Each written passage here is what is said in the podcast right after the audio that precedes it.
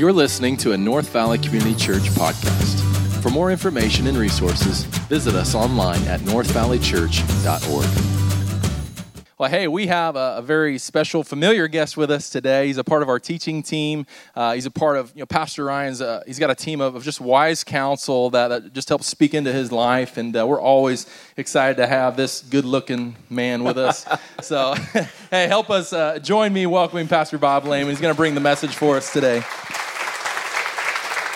Man, good looking, huh? Okay, man. You, you, you crazy, man. You crazy. Hey, so it's good to be here. And uh, I'm just especially thankful for uh, the, those that have joined in the splash zone, you know, because, um, you know, it's so good to have you. Ryan, good to have you here and all that kind of stuff. Hey, I've got good friends here, uh, Paul and Peyton. You know, they're good friends and they're here, and and uh, you be sure and greet them, give them a North Valley greeting, you know, afterward and stuff. So, um, you know, he's checking up to see if uh, I know what I'm talking about, which I don't. So, here we go. It is such a joy to be here, but I say this often when I am here, and that is simply this. We get in a routine when we come to church, and so this is my kind of get, get us started here. We get a routine, and routines are really good. Okay, it's good to have the routine. One of the problems with a routine is here it is, another Sunday, another set of worship, another teaching, and it just kind of becomes a bit of a drone sometimes.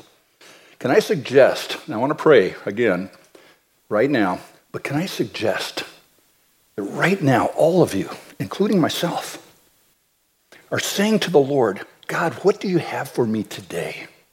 What is the message you have for me today that's going to change my life? You know, we think change my life. We're always thinking these big quantum seismic changes. But you know, there are little things that God wants to whittle away or add to your life to make you the kind of man or woman that He designed you to be. And so that's why we sing worship, because it's in the process of that that things happen. That's why we study God's Word, because in the process of studying it, that's how it happens. So, would you, I want to invite you again to pray as we ask God to do some seismic or small changes in our life today. Okay, will you pray with me? Lord Jesus, we come before you very humbly because we recognize that apart from you, we can do nothing. So today, open up our hearts and our minds. Teach us some stuff today that's going to make a change. And I pray this in Jesus' name. Amen. Hey, have you ever listened to somebody maybe on the radio and you've heard them, or, or they've been on TV but you haven't watched the screen? You get this idea of what that person looks like. And then you see them in real life and it is absolutely, totally different than who you thought. You know, now I could give you all sorts of you know people. One that comes to mind is, is one of my favorite authors is a guy named Malcolm Gladwell. And he wrote a book called David and Goliath, okay? And oh, it's powerful because it's dealing with social issues and dealing with David and Goliath. And I'm thinking, this guy is a monster to be able to, to talk so articulately. And then I saw him. And he's this itty bitty guy, you know, and he's a kind of scrawny guy and something. and absolutely blew me away. That's Malcolm Gladwell, this guy talking about David and Goliath? Yeah. Well, we're going to look at a word that in your mind, and maybe it was in my mind as well, we had this idea of, I know what that is already. But we're going to look at a biblical view of a word that you already know. And I think it may blow your mind. It blew mine. And it is the word, you ready for it? Here we go servant. Duh. You know, there's always about nine or 10 things that every pastor, Ryan's probably preached on being a servant a million times. I already know what a servant is. Can I suggest that as we unpack the scriptures today, perhaps we're going to get an idea of true servanthood in a new way, and it's not necessarily going to look like a servant that you've already got in your mind. The passage we're going to look at is found in John, John 13. And by the way, John 13 is my favorite. I say that every time. My favorite of all passages. You know why? Because what we have is an eyewitness to what is going on literally hours before Jesus goes to the cross. I mean, it is like you're in the boat with George Washington going across the Potomac, and, and you get what's going on in the boat in the conversations. That's what John records. And these are basically last kind of words. And I've been, I was a police chaplain for 26 years, and it happened every once in a while where I'd go onto the, a, a scene where somebody was passing away. And they'd say some things. And when they said some things there, they really carried some heavy weight. So that's what we're going to look at. And we're going to look at, at, at, how John unpacks this, this, this whole thing. Are you ready? If you're taking notes, the first thing in terms of this idea of what a true servant is, is this true servants love those they serve. Oh, man, this is a yeah, duh, you know, kind of thing, you know, right? Well, maybe not. They love the Lord. You love the Lord, perhaps. But they've taken that love for God and they've somehow translated it into a love for individuals, for people. And that was the attitude of Jesus in John chapter 13, verse 1. And this is what it says It was just before the Passover festival. Jesus knew that the hour had come for him to leave this world and go to the Father. Having loved his own who were in the world, he loved them till the end. Now, some of you might have a translation which actually is a very good, robust translation of that last portion. And some of you might see it like this because it's a good translation where he says at the end, He showed them the full extent of his love. Don't, don't you love this? He's going to show them the full extent of his love by the way he serves them. How did he best illustrate and communicate, you know, his love for the disciples? It, wasn't all the miracles that he did, because he did a bunch of them, right? And it wasn't even when he went up from the mountain, you know, and, and when he preached the, the greatest sermon ever preached. It wasn't that. It's when he washed their feet and hours later went to the cross. That's how he demonstrated his love for them. Now, this may sound incredibly simple, but for a lot of people, that is not the picture of a servant. And even all of us in this room, we love this idea of saying, man, yeah, I'm a servant of God, until somebody in this room treats you like a servant. We don't like it so much. And frankly, most people who would call themselves servants, even outside of church world, don't do it because they love the people. Now, this is Hughie McGrugy here. When they think of a servant, they don't think of someone who loves. They think of somebody who does something. You ready for this? Because they have to. They look at it because they're focused on the duty the obligation. Now, even a person who, again, isn't part of the church, if they were going to talk to you about motivation of why we do certain kind of things, and all of us intuitively know this, down here at the bottom is we do things because we have to. We do it because of duty. We do it because of obligation. We do it because of duress. But as you move up the scale, at the top of the food chain is we do it because we love Him. That's where Jesus was always moving, this direction.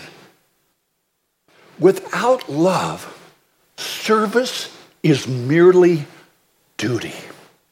That's all it is. Now, there was a time, I think you guys know I've been to India five times. Every time I'm there, even though they say in India that there are no class systems anymore, there certainly are.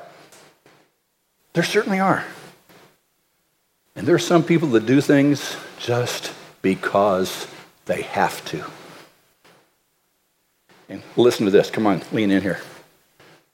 It happens at work for you guys. It happens in your family. I'm so tired of being a mother. Sometimes. I'm so tired. I love this. I've got 14 grandkids.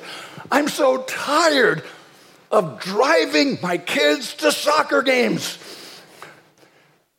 Okay, I know that doesn't hit a nerve. Duty tends to get old after a while. And listen to this the world was never changed by someone who was just doing their duty. The world is changed by true servants. The kind of servants that Jesus is talking about. Servants who love, actually love the people that they're serving. Duty is, is drudgery, but serving as God has outlined it is pure joy. And it's love that makes the difference. And by the way, without love, service almost always sours into bitterness. Have you ever hung with anybody that you just, they're just plain bitter? I'm doing it, but I sure don't want to. Uh, you've heard the old illustration, you know, of, of, of, a father, you know, talking to his son. You know, sit down. No, I'm not going to sit down. Sit down. No, I'm not going to sit down. Sit down. He finally reluctantly sits down. And the kid says, I'm sitting down on the outside, but I'm standing up on the inside. Ever had that experience? We all have. That's what some people think about service. It gets more and more bitter. Service sometimes is hard, don't get me wrong. Serving people sometimes is difficult. Serving people means rolling up your sleeves. But if you're bitter, it's time to kind of cycle back and say, oh, I wonder what might be wrong. In fact, as we're talking about true servants, love those they serve. Here's a question for you. Ask yourself who in my life do I really need to start serving again? I don't have to say. You, you already know who that person is. You, you do. I do. Somebody just kind of cut it off for whatever reason. You know, they did me wrong. They don't deserve me. We all do that. Who is it in your life? Jesus goes on and gives kind of an example. Starting in verse 2, he says this The evening meal was being served, and the devil had already prompted Judas Iscariot, the son of Simon, to betray Jesus. Jesus knew that the Father had put all things under his power, that he'd come from God and that he was returning to God. So he got up from the meal, took off his outer clothing, he wrapped a towel around his waist. What are servants like? Well, true servants really love those they're serving, but secondly, servants are strong. I, I don't know what your idea of a servant is, you know, but this idea of a servant is strong blows my mind. That's exactly the opposite of what many people think. Many people think servants are the ones who are taken advantage of. They're weak. I think of people who are oppressed. Don't get me wrong, in some places that's absolutely true.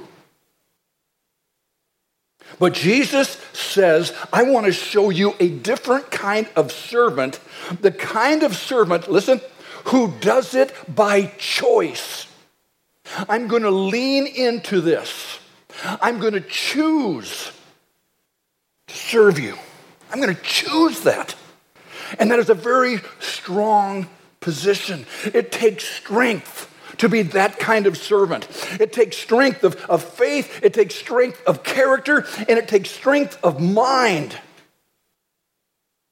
Don't ever mistake equating servanthood with weakness. Jesus was a servant. He illustrates it here, and he, in my opinion, was the strongest one who ever walked on the face of this planet.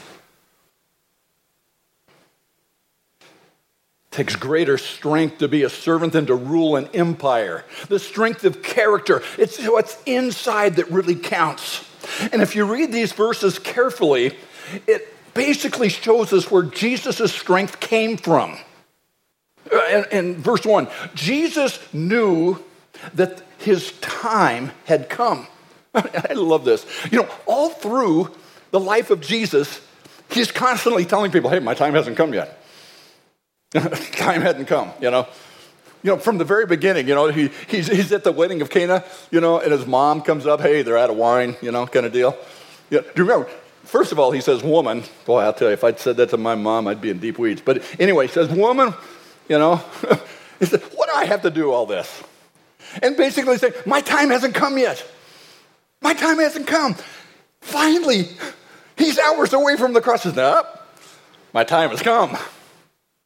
He knew that he was leaving this world to go to the Father. Secondly, he knew, verse 3, that the Father had put all things under his power. And that word power is used in a duplicit way.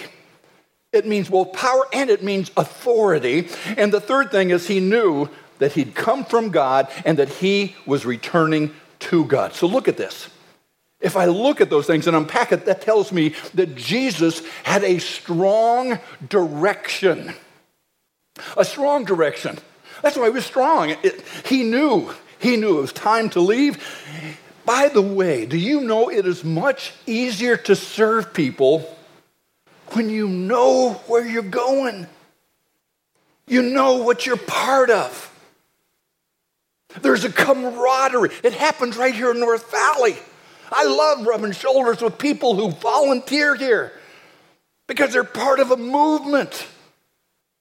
You want to know what really spread Christianity throughout the book of Acts? Holy Spirit, for sure.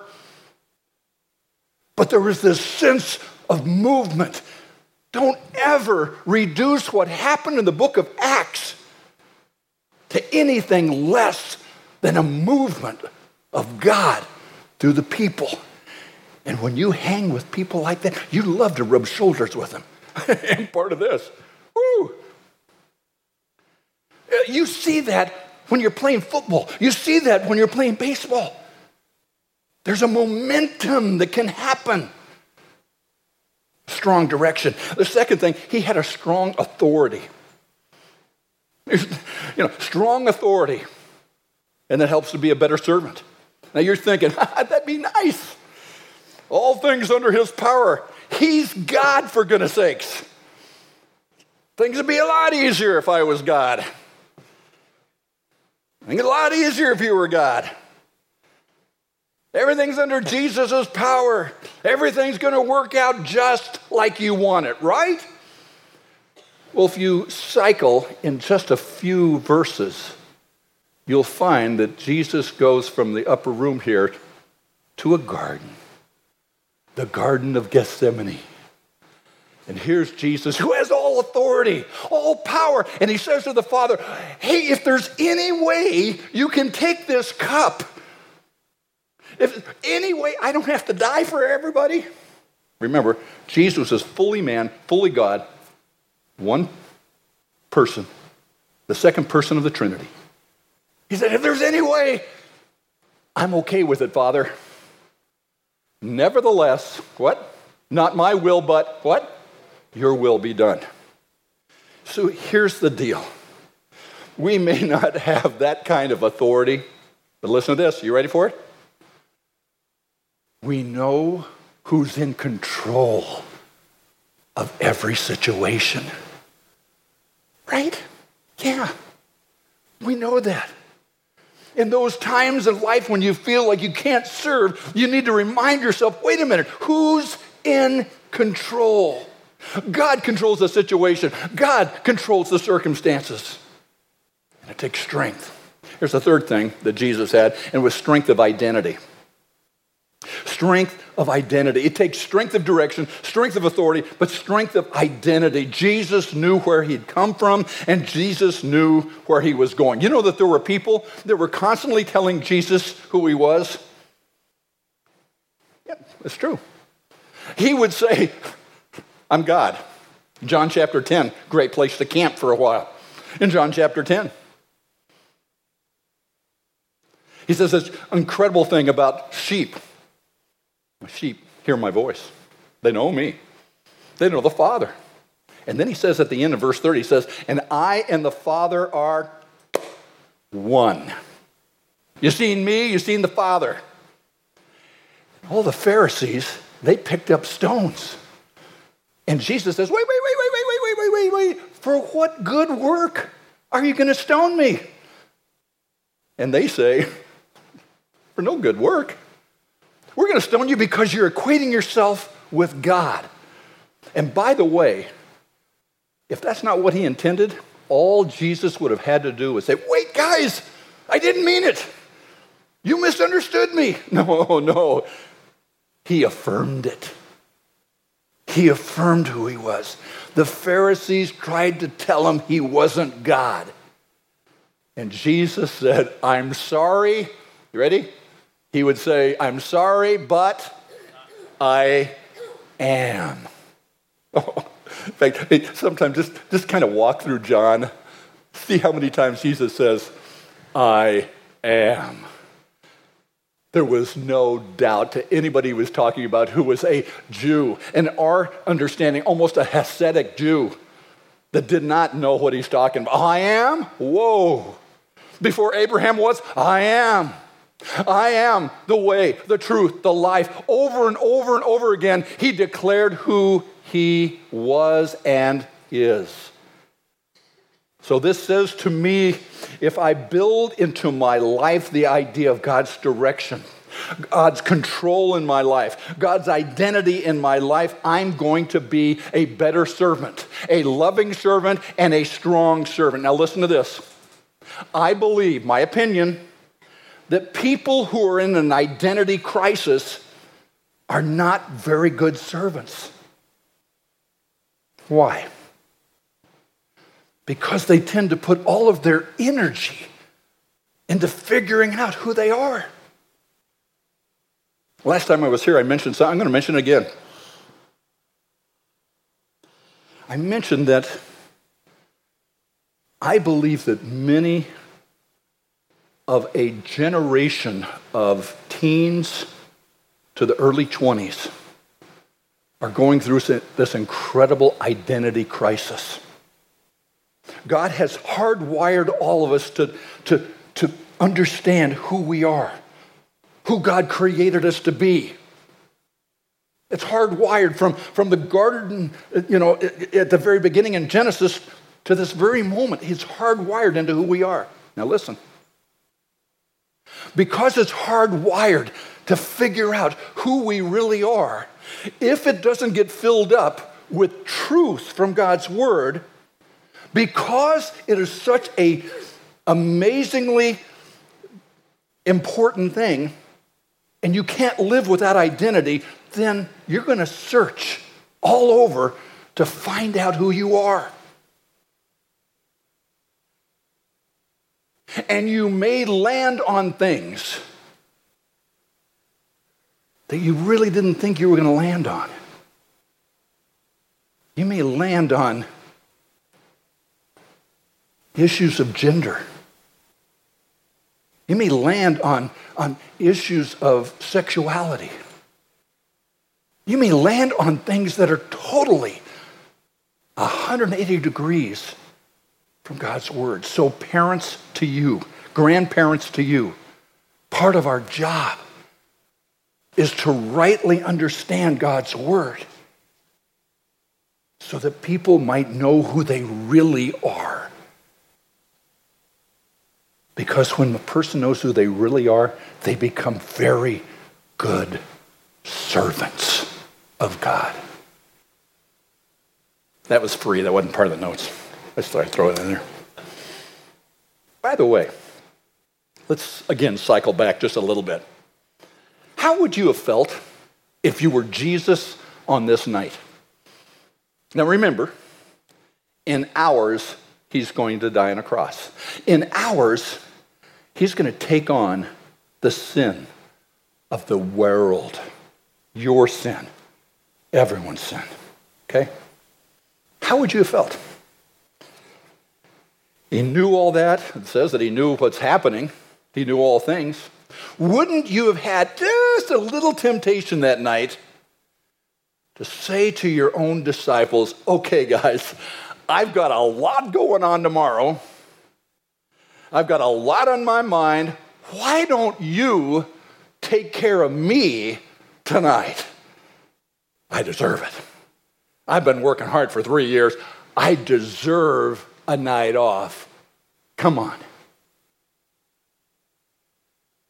Did you notice, in fact, a lot of times when you and I get stressed, we got a big day tomorrow, whatever it might be, that serving somebody else goes right out the window.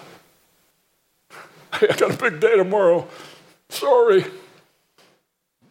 Jesus had the biggest day in the cosmos the next day. And why is it in this moment of greatest personal stress that Jesus chose to serve in the greatest way? Blows my mind. Why? Because he knew who he was. He's absolutely convinced and truly absolute security in the Father. It says to me that if I build that kind of security throughout my life in Him, I'm going to become the kind of servant that He wants me to be. Because servants are strong, they don't serve out of weakness, you serve out of strength, you choose it. It's a spiritual strength. That's Jesus. Now, let me give you a third one. Servants serve imperfect people. Amen. Do I have anything? Come on, come on. okay, I'll take the applause. You know, wouldn't it be so much easier just to serve perfect people? It, would be. And when you really think about it, it always wouldn't it be wonderful if they always gave you the right appreciation? Oh, Bob. Way to go. Now I'm expecting at the door all of you to say, no, no, no, I'm not. But all the accolades for our service. Even if you're not trying to get praise for yourself, they respond to you. They saw it. Hey, I noticed. Have you ever felt unappreciated? Now, my wife's not here this morning. What? Man, that was cheap. My wife's not here this morning. And, and there's one thing that I do and I'm really pretty good at it sometimes. And that's emptying the dishwasher. But when I do it, give me some accolades on that one, because that, that's, a, that's big. Okay, that's seismic. That's a, that's a real big thing. So, true story. She'll be here next time. you, you can ask her. I did that, and I did a great job of it. You know, you can do a bad job, but I did a good job. And she didn't say squat. so I'm walking around the kitchen and I keep the door down, you know. Nothing. I finally, I finally slip out just a little bit, say, hey, hey, got empty, didn't it? And then lovingly, I think she began to tell me the list of things that she does on an ongoing basis. I am telling you, I felt the weight of the world on my shoulders. I wanted to jump off a cliff. I learned. But here's the motivation everybody wants to feel appreciated. Didn't you see what I did? Didn't you see the good thing I did? You know, every, but the problem is, we serve imperfect people. We serve broken people, and guess what? We're broken too. We're in this mess together. That's why this glue of the Spirit of God is so important. Because left to our own design, I'm looking for people all the time to say, hey, a boy, good job. Well, not Jesus. Not, not Jesus. You know, the Lord sees everything, doesn't he? He saw the dishwasher was emptied, even if nobody else. My helpmate, my dear wife, she didn't see it, but Jesus did. In fact, every cup of cold water that you do for someone else in the name of Jesus, Jesus sees it. In fact, isn't this the way God set up the system? He set up the system to not know your right hand, left hand, left hand, to know what your right hand is doing. Why? Because when you start doing things for the accolades, you ratchet up a relationship more like the Pharisees, who love to talk out loud. Look what I'm doing, God. Jesus constantly was saying, ah, don't be like them.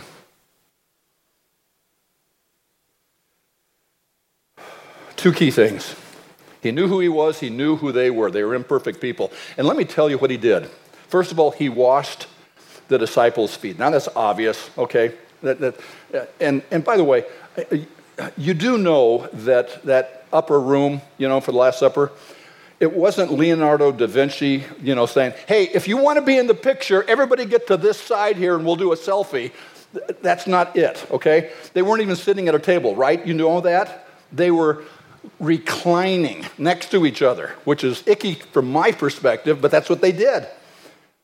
And so you had this, this thing. And I believe it was a noisy place. We're all so solemn and so on. Listen, they just came off of the triumphant entry when everybody's saying, Hosanna, yay, wow. I think it was noisy and things were going on and all this kind of stuff. It also explains why, how come they didn't all answer? I don't think they all heard everything. John did, because John was probably sitting, in fact, we know he was, sitting on Jesus' right. So he's leaned up against Jesus. He heard everything, and that's why it's recorded here. And in the midst of all this, an argument ensues. this is so insane. I got to finish this up in four minutes here. This is crazy. But the argument is who is the greatest servant is that nuts? And they missed the opportunity to wash feet. Did you know the disciples, every day of their life, had somebody or themselves washing their feet? That was what they did. Most menial of all tasks. This was not rocket science. And they missed the opportunity. Somebody had to wash the feet. Chuck Swindoll, you know, from a long time ago, some of you don't even know his name, he used to call this a room of proud hearts and dirty feet. And have you ever been in a situation like that, that the longer it goes, the more stubborn everybody gets? I'm not going to do it, I'm not going to do it, I'm not going to do it. And I think that's what a little bit was going on. That night reminds me that the greatest, the greatness is measured by the yardstick of service. And I just, this is, I, I just got to uh, let this, let you guys know this. It is my belief that this whole John 13, everything that happened there, was an appeal to Judas Iscariot by Jesus. I believe it. It's my opinion. You know why? I'll tell you. Jesus washed everybody's feet. That means he washed Judas Iscariot's feet, the guy who's going to betray him to the cross. And he knows all things, so he knew what was going to happen. He washed his feet anyway. You and I pick and choose who we're going to serve because this guy's a, a real low life over here. I'm not going to serve him. He did me wrong. Man, if you're looking for an example, look at Jesus. He washed everybody's feet. Secondly, and this will blow you away John is sitting on his right, but that's not the position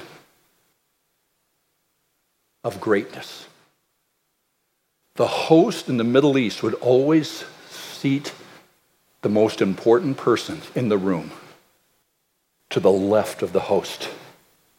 And guess who was sitting there? Yeah, Judas. I don't think he forced himself there. I think he was invited there. This gets really, really incredible. I've shared this before, but I'll share the third thing here. You know what else happened? Jesus all of a sudden says, Hey, somebody's going to betray me. One of you are going to betray me. People are saying, oh, Not me, not me, not me. Or is it me? Or is it me? Is it me? And then Jesus says, and I think it was probably Peter who prompted John to ask Jesus, Well, who is it? And he says, It's the one that I give the morsel to. Well, what's that? In Middle Eastern custom, even to this day, throughout North Africa, Ethiopia, all over the place, this is a custom. If you were there to be in somebody's home and the host wanted to show how much he loves you, you know what he'd do? At the end of the meal, he would move the, the roast or whatever the, the meat was, and he would take the sop, which is the bread, and fold it and fold it and fold it into a wad, and then dip it into the juice where the roast was. You know, the good stuff, where the fat, you know, the tasty stuff. And then he would motion for you not to say a word. He'd come up to, to Ed, he'd come up to you, and he'd motion for you to open your mouth. And the host would place it into your mouth. It was the host's way of saying, You are loved, you are important. And that was something that Jesus did to Judas Iscariot. He washed his feet, he placed him on the left hand side, and he gave him the morsel. So when you and I are looking at what a true servant is. Yes, you love the people you serve. Yes, it's a position of strength. Yes, it is imperfect people for sure that you're serving. But somehow, in some way, you and I need to lean in to this the way Jesus described it. Have you ever been betrayed? All of us have. The rest of the story is simply this. The rest of the story tells me in John that at the very end of John 13, Judas leaves. And get this people don't know why he left. It says in the text that some people thought he was going to go out and give money to the poor. They didn't know. Which also tells me that betrayers are very hard to identify. Jesus knew all things. And yet he served even those who didn't deserve his service and love. So, how about you and me? I prayed at the beginning that God might, might do something that might change your life. And perhaps there's a person that has come to your mind that right here, right now, you make a, a choice. I'm going to lean and I'm going to serve that person. They don't deserve it. They never do. But neither do you. And neither do I. So I'm going to pray for you right now as the band comes up. And I'm going to pray that God allows you to literally do exactly that to lean into that one person that needs your love and service. Pray with me. Lord Jesus, I want to thank you in advance. I thank you for all that you have done in our lives, but right now specifically, I thank you that you've been speaking to our hearts about one person. Lord, you've surfaced one name in my life. Lord, give me the courage to lean into it, to serve like Jesus. And we'll be careful to thank you in Jesus' name. And everybody said, Amen. Amen. God bless you guys. Thank you for listening. To become a supporter of North Valley Community Church, give today at northvalleychurch.org.